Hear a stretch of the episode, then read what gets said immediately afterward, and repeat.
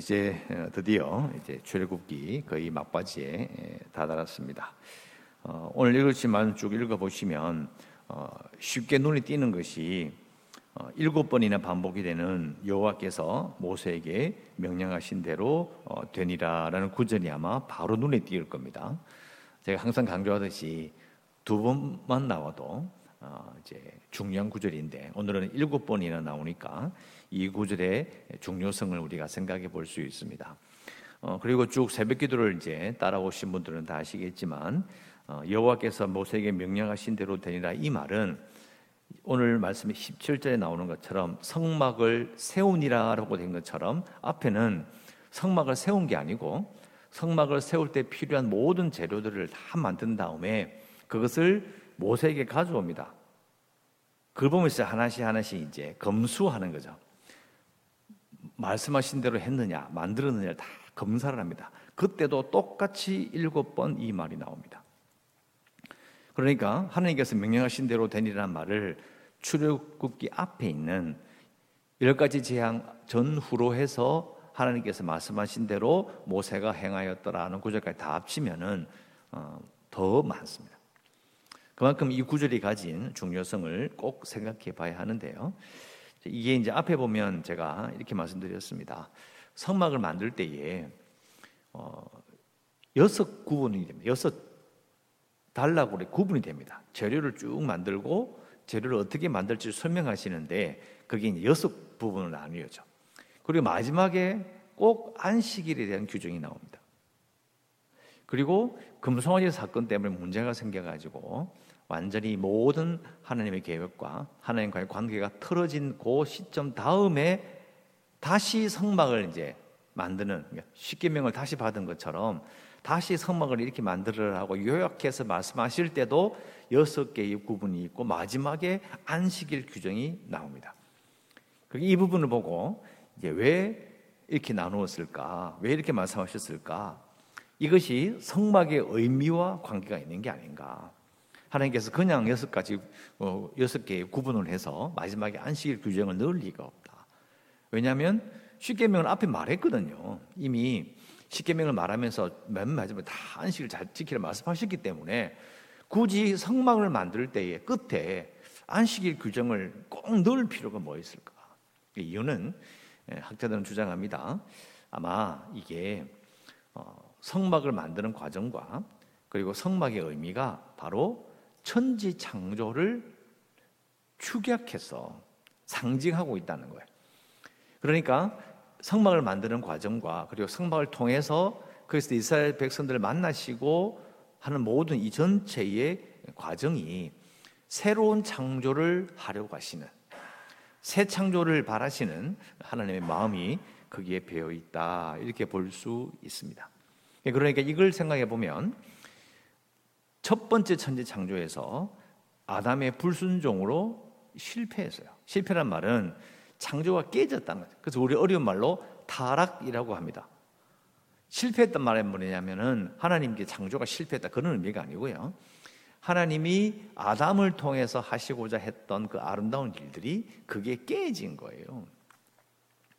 아름다운 창조가 완전해야 되는데 예, 금이 간 거죠. 우리 물론 타락이로 말씀드렸고 그러니까 이걸 이해하면 이 성막을 만드는 과정 가운데 나오는 모세에게 명령하신 대로 되리라 이 말이 아담의 불순종과 이렇게 대비가 되는 거예요. 그래서 장막을 통해서 하나님께서 하시고자 하는 일들이 어떤 일인지를 우리가 어렴풋이 알 수가 있습니다. 하나님의 마음을 느껴요. 얼마나 아담의 불순종으로 인한 어, 그 어, 타락, 이 세상에 그 아름다움이 깨진 것에 대해서 하나님이 얼마나 아, 마음 아파하시는지를 이해할 수 있습니다. 그래서 이렇게 참으로 아무것도 아닌 사람들에게 이렇게 집중하셔서 이걸 만들려고 하시는 거예요. 단순하게 예배당 짓고 이런 의미가 아닌 것이죠. 우리가 장막의 의미를 깊이 생각해 봐야 합니다. 깊이 생각해 봐야 되는 이유는 어, 뭐 여러 가지 이유가 있는데 그냥 보더라도 출애굽기에 많은 부분이 장막을 만드는 일에 다 이렇게 집중되어 있어요. 우리는 보통 출애굽기 하면 열 가지 재앙만 생각하는데 어, 실제로는 열 가지 재앙을 하고 지나가잖아요. 나오면 끝이에요. 그런데 광야에서 하나님이 9개월 넘게 계속 말씀하셔서 만든 게 바로 장막이에요. 그러니까 사실은 장막을 통해서 하나님께서 하시고자 하는 일들, 장막을 만드는 것이 하나님의 중요한 뜻이었다는 것을 알 수 있습니다. 오늘 17절에 보면 둘째 해 첫째 달 그 달 초 하루에 성막을 세운다라고 이렇게 어, 연도가 적혀 있는데요. 몇 년도 우리 뭐 태양력 이런 게 아니니까 이게 나오는 둘째 해 첫째 달 둘째 해란 말은 나온 지 2년 됐단 말이에요. 출애굽한 지 2년째 되는 어, 만 2년은 아니고요. 그 달 초하루니까 만 2년은 아닌데 이제 2년째 되는 날에 성막을 세워서 이제 예배할 수 있는 그런 모양을 딱 만드는 그래서 내일 마지막으로 읽게 될 출애굽기 끝부분에 하나님이 예배를 받으러 임하시는 장면이 나오고 출애굽기가 마무리가 어, 됩니다. 아까 말씀하신 대로 이제 어, 드린 대로 천지 창조를 하셨을 때 아담이 실패했어요. 아담이 실패했잖아요, 그죠? 그런데 성막을 만들어서 다시 지금 시, 새로운 창조를 하시겠다는 것을 이렇게 암시하시고 보여주셨어요. 그러면 이 말은 무슨 말이냐? 성막을 세우고 하나님이 이스라엘 백성들과 언약을 맺으신 것을 공식적으로 선포하신 다음에 새 시대가 시작이 되는 거예요. 이 의미가 정말 중요합니다. 새 시대가 열리는 거예요. 그러니까 아담의 불순종과 이렇게 대비될 수 있는 금송아지 사건에도 불구하고 하나님은 다시 시작하신 거예요. 그것을 이제 어, 어떤 면에서는 아담의 불순종 이후로 성막을 세우기 전과 성막을 세우고 난 다음으로 이렇게 나뉘는 거죠.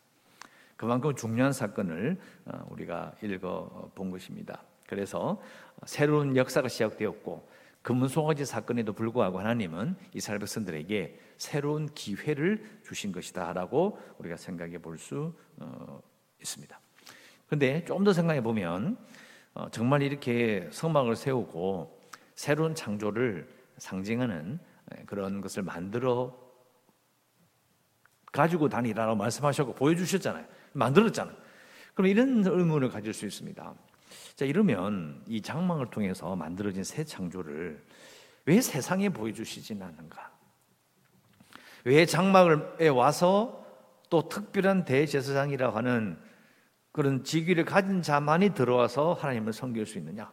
세상에 다 공개하면 안 되느냐? 음, 그럴 수도 있잖아요. 다 보여주면 되지 왜 보여주지 않을까? 왜 이스라엘 백성들에게만 예배를 통해서 이 창조가 보여지는 것인가? 뭐 이유는 성경에 적혀 있지는 않지만은 다 보여주는 것은 어, 사실은 하나님께서 말씀하셨던 이스라엘 백성을 제사장 나라로 삼으시는 것에 대해서 그 뜻과 맞지 않습니다. 하나님을 예배하러 모이기를 원하시는 거예요.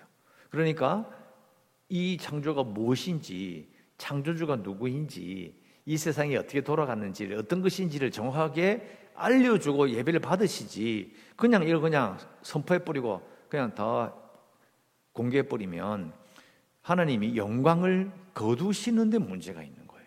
우리가 기도할 때 그렇게 하잖아요. 하나님께서 영광을 거두시기를 원합니다. 영광을 거둔다는 말은 거두는 자가 있고요. 그러니까 씨 뿌린 자가 있고 농사를 짓고 난 다음에 주소해서 그걸 이건 내 거야라고 가져가는 누군가가 있는 거예요.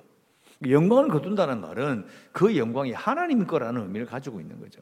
영광을 거두신다. 그런데 그냥 새 창조다 공개해버리면 사람들이 모르잖아요. 뭐 어떻게 된 건지, 뭘 위한 것인지 몰라요. 하나님의 영광을 거두시기가 힘든 거죠. 집중해서 예배 드릴 수 있도록 이스라엘 백성들이 이스라엘 나라가 온 세계 나라들이 하나님 예배하도록 하나님께로 이끄는 거예요. 자 중요한 영적 사명을 가지고 있다라고 볼 수 있습니다. 그래서 성막을 만드는 그 의미, 그리고 이스라엘 백성들에게만 그것이 보여지는 그 의미를 생각해보고 또 그 영광을 본 자들이 이스라엘 백성이 돌아섰을 때 그럼 어떻게 해야 되느냐? 그 영광을 본 자들로 살아가야 되는 거예요. 그래서 그들이 거룩한 겁니다. 하나님의 목적에, 하나님의 뜻에 맞게 그들이 선택되었고 그 선택하신 그 뜻을 따라서 그대로 살아가는 것이 거룩한 겁니다. 도덕적인 부분을 넘어서는 거예요. 저도 어릴 때부터 이 한국에서 자랐으니까 이 거룩하다는 말 자체를 너무 금욕적이고 뭔가 뭘 안 해야 되고 뭐 단장에 옷 입고 뭐 이런 식으로만 배운 거예요. 물론 그래 그렇게 하면 안 된다는 의미가 아니고요. 그러나 하나님 말씀하신 이때의 거룩은 우리가 생각하는 것보다 훨씬 더 큰 의미예요. 하나님의 영광을 성전에 성막에 와서 봤으면 영광을 본 자로 살아가야 되는 것이고 그 영광을 받기 때문에 하나님 외에는 다른 것은 아무것도 아니라는 것을 알게 된 자로서 살아가야 되는 거예요. 그게 거룩의 출발인 거예요. 다른데 어 하나님이 진짜구나. 다른 나라 신은 그건 아무것도 아니야. 하나님만 예배해야 된다고. 그렇게 시작이 되는 거예요. 그 끝이 아니고 출발점입니다. 거룩함의 출발점인 거예요. 하나님을 본 자로서 돌아서서 하나님을 알리는 자로 살아가는 것. 그것이 이스라엘 백성들의 중요한 사명이라고 볼 수 있습니다. 그러니까 영광을 본 자로서 그 영광을 보여주는 자로서 살아가는 것. 그것이 제사장 나라 이스라엘 백성들의 사명인 것입니다. 이걸 더 쉽게 축약쉽게 생각해 보면요. 거꾸로 이스라엘 백성들이 예배하러 왔는데 장막에 들어가는 앞에 번제단을 피워서 이제 각을 떠서 하나님께 번제를 드리고 그 다음에 이걸 다 씻고 의관을 정제하고 옷을 똑바로 입고 제사장이 들어가잖아요. 다 정리하고 대제사장이 이제 방울 소리를 내면서 지성스로 들어가는 거예요. 들어갈 때에 대제사장이 입고 있는 그 옷 있죠. 계속 몇 주간 이야기했던 이 흉패,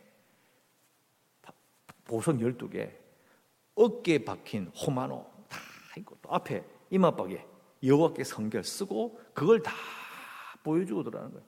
들어갔다가 하나님 만나고 또 나오는 거예요. 또 그 모습을 계속 이스라엘 백성들이 봐요.